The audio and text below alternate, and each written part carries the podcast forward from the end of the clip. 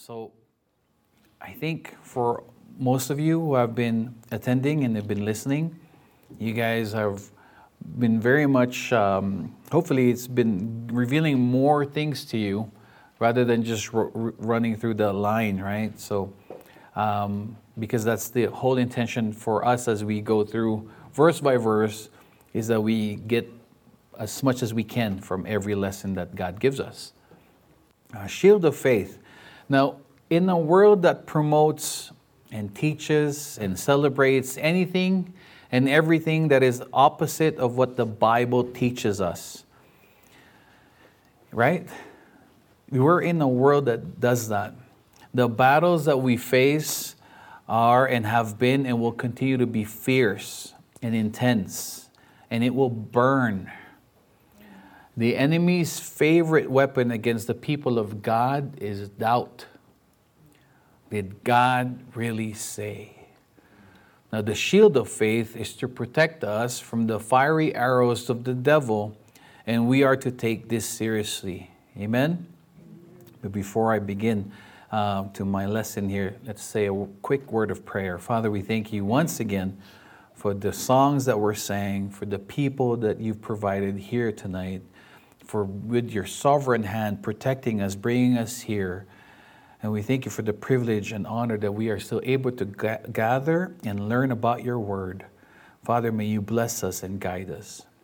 Protect us and open the eyes of our hearts. In Jesus' mighty name we pray. Amen. Amen. So we're tackling verse 16 tonight. Verse 16 is above all, taking the shield of faith with which you will be able to quench all the fiery darts of the wicked one. Now, there, here's a description of the shield. The shield, the Roman shield, is made of goat skin or calf skin, stretched over strong pieces of wood. And the size is four feet long and three feet wide. It's like a door. Iron rims were fitted along the top and the bottom edges. An iron circle was attached to the center of the shield. Now, it's been said it's so big that the wives of the soldiers will tell their husbands, make sure you go home with your shield, not on your shield. Before going to battle, the Roman soldier soaked their leather covered shield into the water. When the fiery arrows of the enemy struck those soaked shields, the flames were immediately extinguished. As the soldiers held it before him, it protected him from spears, arrows, and fiery darts. Because the military strategy before, and I'm pretty sure Brother Rowe will be the better guy to explain this, but the attack goes, and we've seen movies like that, they depicted it, right? Arrows first, in order to take out as many as they can, and then come the charge for a hand to hand battle. Remember, we tackled that before. Um, but because in Paul's days, those arrows were dipped in, in some inflammable substance and ignited, and then were shot at the enemy. Now, did those enemy, did the enemy try to, when they shoot those fiery darts, are they just joking? Or were they just playing around? No, they were there to hurt, kill, and destroy, correct? Now, it's the same thing with the enemy, and I know we've been talking about it. We've been talking about it. That's why there's been many attacks, because I've been really talking about Satan and his in his ways. And for me personally, the attacks hasn't stopped. And um, but anyway, tonight we will try to answer the question: Why do we need the shield of faith? Why do we need the shield of faith? Now, Satan shoots flaming arrows at our hearts and our minds. If we do not quench these darts by faith, they will light a fire within, within us, and then we will disobey God. We never know when Satan shoot a dart at us. We never know it. So we must always ask, we must always walk by faith and use the shield of faith. Now, I'm going to go back to this later, but I'm going to mention right now that the edges of the shield were designed in a way that they could be interlocked together with other shields. A row of soldiers could kneel beside each other, locked in, and literally form a wall. Now, the, the first observation that I have here is, is the word above all. I know in some versions it doesn't have that, but this is in the New King James, above all. Now, I want us to review the other pieces because it says, above all, the shield of faith. So, what have we tackled? The breastplate of righteousness. When you put on the breastplate of righteousness, you are putting on your faith in the God of righteousness. And we discussed um, two, two Sundays ago shoes of the gospel of peace, standing and planting ourselves in peace because of the good news about Jesus Christ. And then the other one was the belt of truth. There is no truth outside of God, who is the truth and nothing else. And the truth, which is the belt of truth, holds the full armor together. Now, God, through Paul, tells us above all, above all, it tells me that the shield is the one that protects the rest of the armor at least in the front. It is the operating force which makes the rest possible. When properly placed, says the shield will quench all the fiery darts of Satan. So the devil has no strategy, tactic, or device that the shield of faith cannot defeat. Are we seeing that? That's what I'm seeing. Now, don't get me wrong, every piece of the armor is important and it's crucial for the believer to stand, right? Stand against the attacks of the enemy. But in verse 16, God is telling us that our faith in Him is our shield from the fiery darts. A shield not made of leather and wood, but a shield of faith. In times of trials, and temptations, our faith can provide that protection we need. Because in the times of trials and temptations, that's when the enemy throws his fiery darts, and his fiery darts are, are the truth, right? No, they're the lies, right? They're lies. Lies about us, lies about God, and the shield of faith, not faith for faith alone, but faith in Christ and Christ alone. That is what the shield of faith is. Above all, taking the shield of faith. Now, we again, I mentioned this many Sundays ago that we have to put on the full armor. Now, as, you as you have the full armor, it's saying here that we are to take the shield, right? We have to take up the shield. Now, to apply this, we have to see. Now, to apply this, we have to see what faith is and certain fiery darts that the enemy generally uses against us. Now, for the faith part, we will have to look at the book of Hebrews. The definition of faith, Hebrews 11:1 has it. Now, faith is being sure of what we hope for and certain of what we do not see. Faith means to have confidence, certainty, trust, belief, and assurance. Faith in God not faith in faith, but faith in God. Faith in God means that you have confidence in Him. You are certain that you can rely on Him. Your trust, you trust His word, you trust His promises, you believe on His plan, and you believe in His will. And you have the assurance that God would do what He promised to do. That's faith. Now, at the close of World War II, the Allied forces were searching abandoned homes and cars. They entered the basement of a house in ruins. A Jew had spent time in there, a victim of the Holocaust. Scratched into the wall were these words I believe in the sun, even when it does not shine.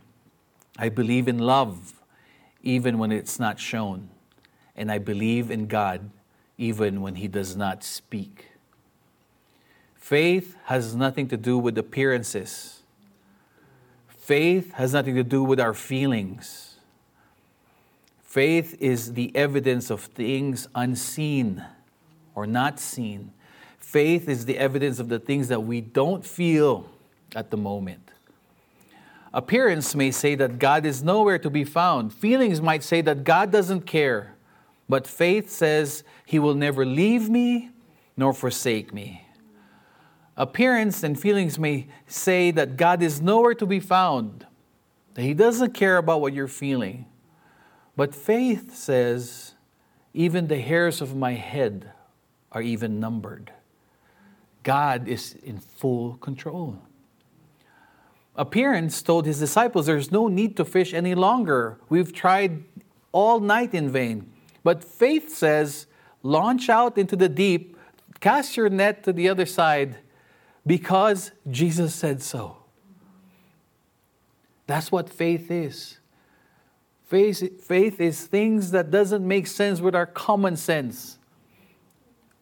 Faith is even if we don't feel like it, because we know God said it, we do it.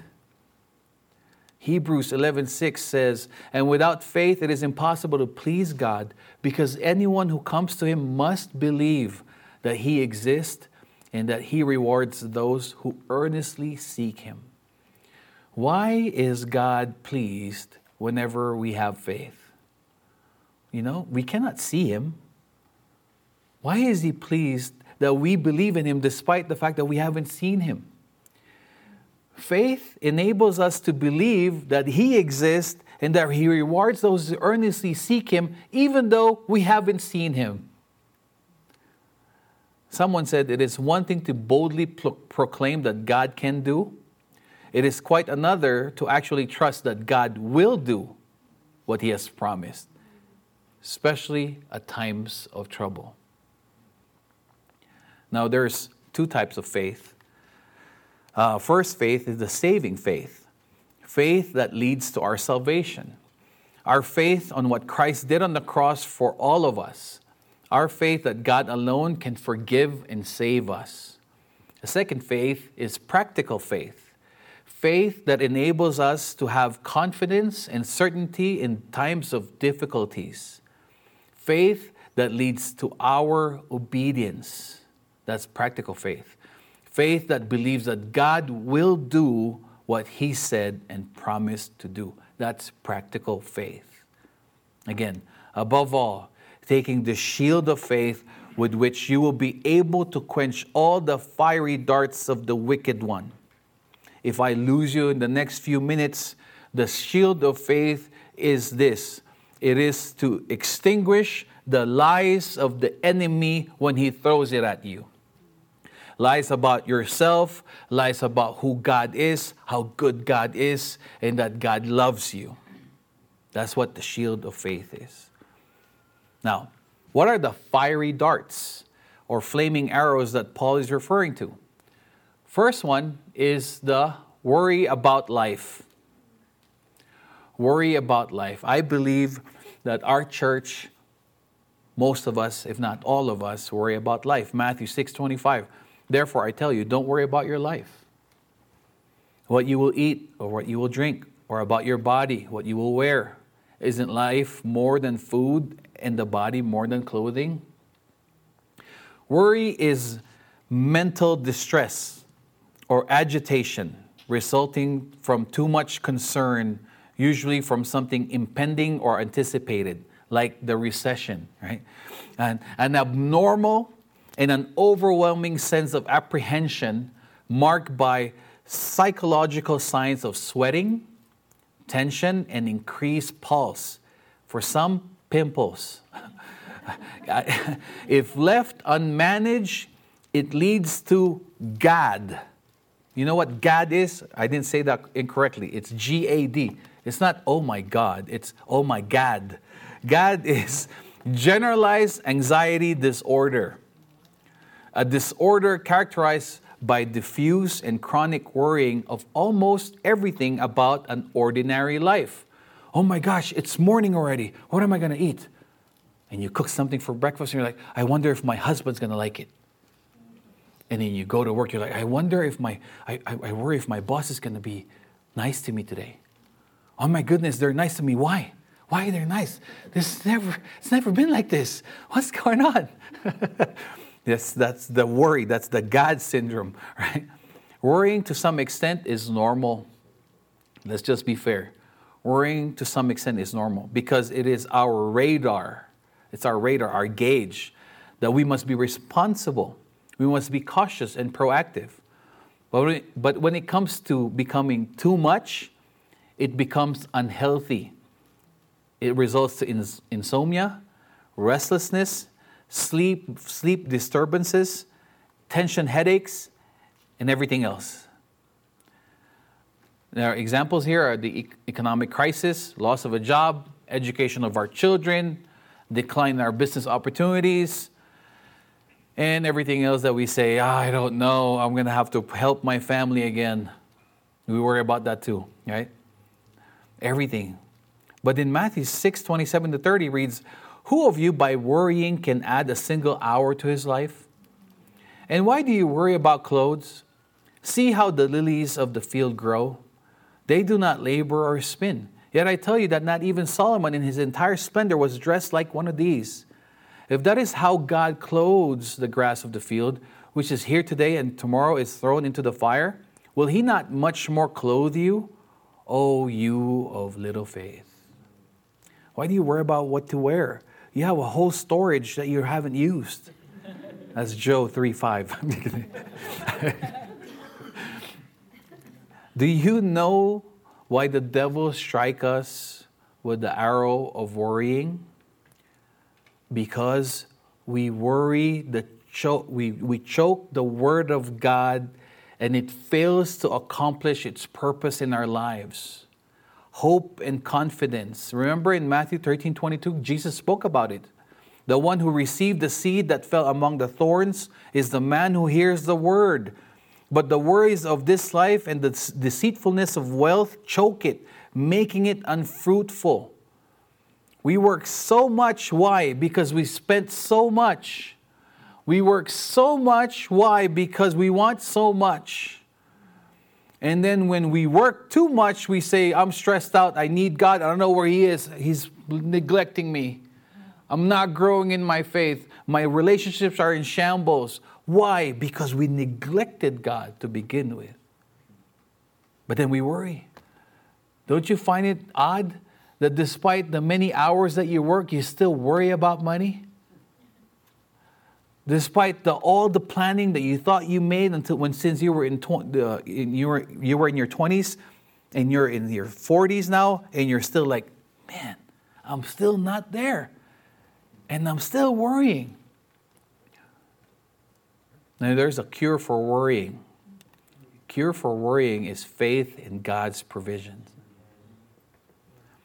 Philippians 4 6 7 reads, Be anxious for nothing, but in everything by prayer and supplication with thanksgiving, let your requests be made known to God. And the peace of God, which surpasses all understanding, will guard your hearts and minds through Christ Jesus. For us parents, do we really want our children to always watch us, just watching us, worrying about money, worrying about making money, advancing our career, but neglecting our relationship with God? What are we really communicating with them? Is our relationship with God more important or is it making it out in this world? But then when on Sundays we tell them, hey, you know, God is your priority. But in our lives, does, does it really reflect that? Because our worry does that it communicates. We, you, you might not know it, we might not accept it, we might not like it, but our worry reflects it. Our worry is reflected in our actions and our words, or lack of actions or lack of words. The cure for anxiety, this is really in Matthew 6 25 to 34, but I'll, I'll, I will only read a few for you. I will only read 33. But seek first the kingdom of God and his righteousness, and all these things will be provided for you. Therefore, don't worry about tomorrow, because tomorrow will worry about itself each day has enough trouble of its own. That's one fiery dart, dart of the enemy is worrying, letting you know you don't have enough. 150,000 in your 401k is not enough. What are you talking about? Work more. Five properties isn't enough. What are you talking about? Three cars? That's it? That's all you have?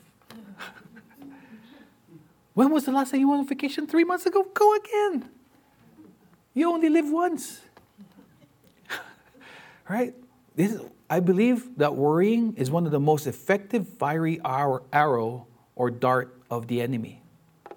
If it is not blocked by the shield of faith, the whisper of the enemy will say, Will God provide for you? Is what he is it enough? Are you sure that's enough? Is God providing enough for you? You deserve more than this. Surely God didn't say not to work overtime. Work another Sunday. Joe will pray for you. you can worship God in your car on the way to work. Or you can do your devotions tomorrow. Now, however we look at it, worrying if you worrying worrying is saying this that God is not to be trusted. Because if you again, if you have time, read 625, it will say there that God provides everything for us food, shelter, clothing. Everything we need, not everything that we want, but everything that we need. Amen? Now, this requires, for us to not worry, it requires a lot of praying, sincere prayer, and a lot of studying in God's promises, to be in the Word, right? So don't be like Bong, when Bong wanted to go home to the Philippines for the first time, he called the Philippine Airlines in San Francisco. And he's here in Reno. He said, ah, I, want, I don't know. He calls the operator, Excuse me, ma'am, how long does it take for, uh, for the flight from San Francisco to Manila? How long is that? Now, the operator was busy, and the operator said, uh, Just a minute, sir. And Bong says, Thank you. Click. Don't be in a hurry. Don't be in a hurry when you're talking to God. Don't be in a hurry when God's talking to you. Read the word. Read the word. Spend time. You get, you, you get hit with that verse, meditate on it. Take, step back and say, wow, what, what is that telling me? How is that communicating to my life? The second dart, the second dart is fear. Now that's in Matthew 8, 23 to 27. I'll read 25. So the disciples came and woke him up, saying, Lord, save us. We're going to die after this, this big storm, right? He said to them, Why are you afraid, you of little faith? Then he got up, Jesus got up and rebuked the winds and the sea, and there was a great calm. Fear is an unpleasant and often strong emotion caused by anticipation or awareness of danger, physical or mental or emotional. While a right dosage of fear has positive effect on us, you know, fear can be good. Like when you see California plates when you're on the freeway, right? You become cautious because you're fearful of them, right? fear can be healthy because you see, you hear in the news that there's a recession in the economy, right? Um, and then it should create some fear in spending, right? No? Okay. Fear in spending makes one not work too many hours, right? Fear in spending makes one person not use the credit card so fearlessly, right? So there's certain healthy fear, but there are bad. The bad ones are the fear of reject, rejection, fear of failure, or fear of the unknown, and fear of evil. Fear of evil. Um, the results of fear, now fear immobilizes, like when a dog hears firecrackers and they get afraid, like my dogs. Um, fear of rejection, on the other hand, compromises us. It compromises uh, and it leads us to sin. Fear of, because fear of rejection makes us fear to speak the truth about what the Bible says about, like right now, gender. How many genders are there? Oh, I don't know. this is such a political question. No, it's it's the truth, right? The truth is in the Bible. Don't fear rejection. They're not going to like me. They didn't like you in the first place. no, I'm kidding. No. Fear causes various physical problems. Fear brings confusion. Fear causes us to hide, to cower. I don't want to say Jesus because I like them. I like my friends. I don't want them to find me weird. Fear keeps us from serving God. Fear keeps us from serving God because you see me and you say, Man, you've been serving God for seven years. Look at you. You got so many pimples and white hair. Why would I want to serve God? Look at you. Why? Right? Fear causes us to flee while we should be standing. Excessive fear is detrimental to our spiritual journey and walk with God. Now, remember Psalm 23 4 even though I walk through the valley of the shadow of death, I will fear no evil. For you are with me, your rod and your staff, they comfort me. Do you recite this when you're in the heat of the battle? When you fear on what you're about to face because you're serving God, you're sharing the gospel, you don't know if they're going to still talk to you afterwards? When they ask you, What is a woman? and you say, Eve. Do you fear? Do you fear these things? And again, in Psalm 27, 1 3, the Lord is my light and my salvation. Whom shall I fear? The Lord is a stronghold of my life. Of whom shall I be afraid? When evil men advance against me to devour my flesh, when my enemies and my foes attack me, they will stumble and fall. Though an army besiege me, my heart will not fear. Though war break out against me, even, even then will I be confident. Is this you? It should be us. This is when we put up the shield of faith. We get that. We get that. God strengthens us. When we make God our refuge, our shield, He protects us because we know that He will. Amen? The next dart or fiery arrow is doubt. The benefit of the doubt. Only Stephanie got it. She smiled, actually. Genesis 3 1 5. Now the serpent was more crafty than any of the wild animals the Lord God had made. He said to the woman, Did God really say, You must not eat from the, any tree in the garden? The woman said to the serpent, We may eat fruit from the trees in the garden, but God did say, You must not eat from the tree that is in the middle of the garden, and you must not touch it, or you will die. Next lie. You will not surely die, the serpent said to the woman. For God knows that when you eat it, eat of it, your eyes will be opened, and you will be like God, knowing good and evil. I, so remember this. I, I've used this so many times because there's so much to learn here. The enemy always lies and his biggest lie, his dart to us, is he always makes us think that God wants us to have a boring life. Did God really say you have to be married to have sex? Did God really say that you have to give back your money to Him? Did God really say that you have to live a holy life while you're already saved by grace anyway? Did God really say? Now, again, this is where the study of the word is important. This is why coming to church, hearing messages is important. Because why? Look at Genesis 2 15 to 17. Then the Lord God took the man and put him in the Garden of Eden to tend and keep it. Who was there? Man, Adam, right? And the Lord God commanded the man, saying, Of every tree of the garden you may freely eat. You see, positive positive. You can live your life. God tells us that. Live your life. You only have one life. Live it. But fear Him. Love Him first, right? You can love your spouse, but not above Him. You can love working, but not more than you love God. You can love your children, but not more than you love God. See, you may eat of every tree, but the tree of the of the knowledge of good and evil you shall not eat. Why? For in that day you eat it, you will surely die. See, did God really say? You will hear that from all your friends that are intelligent.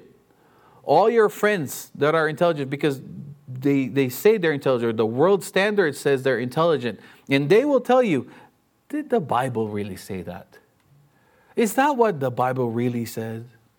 Are you sure? I mean, even the Jehovah's Witnesses will say, go read the Bible, see if that's what's really said. What's being insinuated or implied? You're misinterpreting it. You're, you're wrong. You don't really know. That's what they're saying. It's a, I'm gonna I'm gonna hold back. No, no, yeah, I will. no, again, in, in, God did God really say is what is that what the Bible really said or meant? Those are their lines. And their question implies that we're wrong in our belief, in our interpretation. And again, in Ephesians 6:17, hold up the shield of faith to stop the fiery arrows of the devil. In order for you to stop the doubt, hold up the shield of faith. Faith in God, faith in Jesus, faith in the gospel of Jesus Christ, faith in the complete work of Jesus Christ, faith that God's word is, is there's no mistake in the Bible. There's no errors in God's word. Now, Satan then positions the fiery arrow of doubt for Eve to doubt God's goodness, that God intends to keep something good rather than protecting them from something that is harmful. Now, we know that up to now, people are dying because of that disobedience from them. Not dying physically, or though we would have been, we would have lived forever. We would have not died. The body would have not died. But because of that sin, we have to die in this body. What happens when we doubt our God? What happens when we doubt our God? We sin. When we doubt our God, we sin. First, we go ahead and do it, whatever it is. Do I need to get married before? Nah, never mind. Do it. Do I need to pray about this? Because I'm, I'm going to lose my fellowship with the church. If I take this job, I'm going to lose time with them. Do I need to do this? Yeah, I'll just do it. and then pray about it later. Right? When we doubt God, we replace them. We replace, we replace God. We don't rely on God anymore. We rely on ourselves because we don't want to pray anymore. We don't want to wait for praying. We don't want, there's no time. We, we need to rush. Time is running. And then we ignore the person of God. We don't find him important. We don't find him significant. Because if he's important, if he's significant, we wait for him. Correct? It's just like having dinner with the host of the house. They invited you for dinner, but he's not there. He's still cooking barbecue. Are you still just going to eat before he gets there? But if it's important, you're going to wait, right? No, we'll wait. Go get him. I'm hungry. No, but with, when, we're, when we're doubting God, we're like, I'll just eat. I'll live my life the way I want to live it. Because God didn't really say. right? You get you start justifying now, doubting God then causes Christians to doubt ourselves. You know, when we fall into sin, we thought what we thought was going to give us confidence, we end up doubting ourselves. Here's the three results we become insecure. We feel insignificant because sin will make us not feel important. That's the lie of the enemy. Oh, you deserve it, Renee. You deserve it. It's now or never. And you're going to say, Really? Yeah, it's going to make you feel happy. And you're going to say, Okay. And then when you do it, you're like, oh no. And he's going to say, oh, you, you hypocrite, you. You are so weak. You don't deserve Jesus. So we feel insignificant. We, beca- we become discouraged. When we sin, we become discouraged. We don't want to participate in any work that God has for us. We don't want to participate at church. We don't want to do fellowship because we feel unworthy. And the third the saddest thing is we give up. Some, we commit suicide. Right? We're like, oh, I'm done with this. This is never going to change. That's the lie of the enemy. That lie, this is never going to change. You're married and, and, and arguments continue to happen. And the first lie that the enemy will say, this will never change. And you're going to say, I know, right? You deserve to be happy. And you're going to say, I know, right? then you keep doubting God, and then you sin, and then you feel insecure, and you get discouraged, and you give up. But see, faith is for we live by faith, not by sight. That's 2 Corinthians 5 7. Do you guys remember George Mueller? George Mueller said that the process of faith begins where probability cease it is not probable that a little shepherd boy could kill a giant with a slingshot. Probability says no, but faith says yes. What were the odds that David the shepherd, a 16 year old kid, with a slingshot will kill a very experienced, nine feet and a half, maybe taller Goliath, experienced killer? Probability says no, but faith says yes. You know, George Mueller started an orphanage with two shillings, which is uh, 50 cents for us. He made, he had previously made up his mind that what, when he, in need, he would never ask a human being for help, but only God. Over the years, those two shillings grew into five massive granite buildings covering 13 acres capable of accommodating 2,000 orphans. Through prayer alone, Mueller saw $7 million given. More than once, he sat at the table with hungry orphans without a grain of food in front of them and blessed the food that God had on the way, only, be, only to be interrupted by a knock at the door. We have food for you. Now, a bunch of untrained Jews could see a wall fall by walking around it. Remember that? The, that rain would never come, but the rain came, and Noah needed a boat. A man could survive in a den of lions and not be eaten.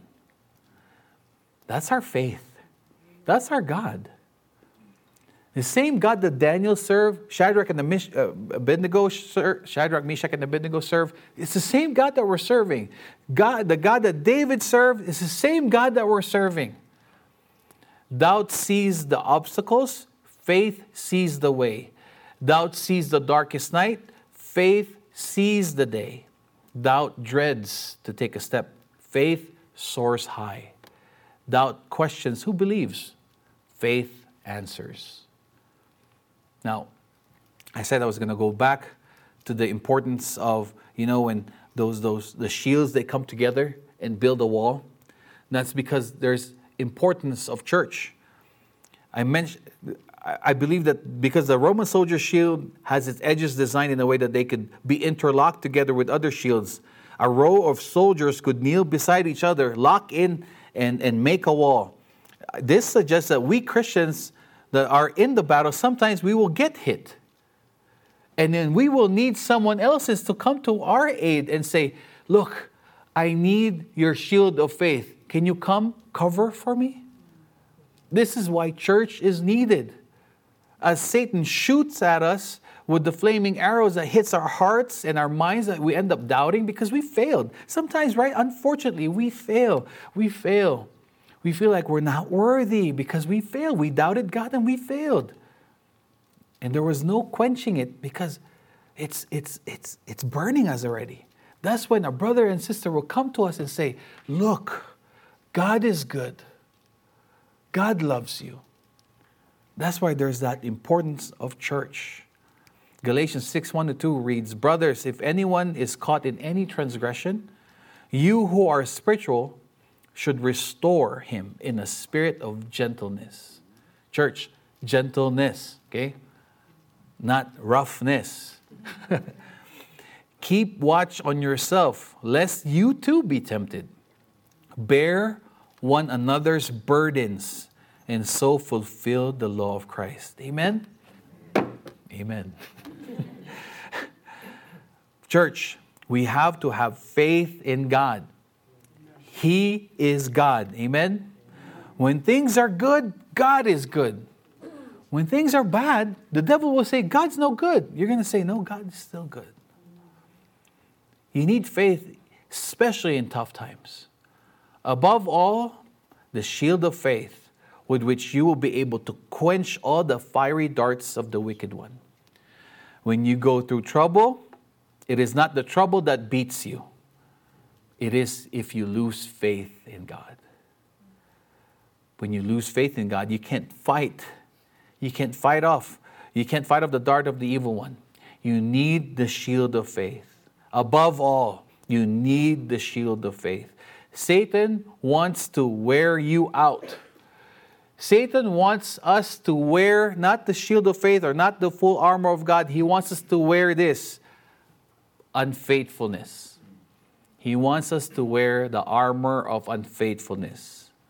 This is when he wins. If he can cause us to doubt God, if he can make you think that you can fix it, that you don't need God, that's when he wins. If he can makes you think, if he can make you think that you can handle it, that's when he wins. In reality, we cannot do anything apart from God. Amen? Now let's pray for ourselves and for others as we continue to fight in the battles that we have on our own and together. Amen? That's our message for this evening. Thank you for your patience. Please join me in the word of prayer as the music team make their way up here. Uh, if you have any if you have any needs, if you have any prayer requests, please come up so we can pray for you. Um, I'm looking out the room. We don't have any visitors. I believe everybody's a believer. So let's pray. Father, we thank you for your message tonight. We thank you for the shield of faith that is in within our access, Lord God. It works because, Lord, you are true and you are real. You are powerful. I pray that you continue to remind us this, Lord God, when we think we can handle it, when we think we can do it, when we think we're doing it on our own. I pray, Father, that you, that you remind us that apart from you, we cannot do anything. But with you, Lord God, we can do all things. Father, help us to be reminded of this and to live, Lord God, a life that is faithful to you, that is glorifying to you. In all these things we ask and pray in Jesus, Jesus Christ's mighty name we pray. And all the Lord's people said, Amen. Amen. Let's all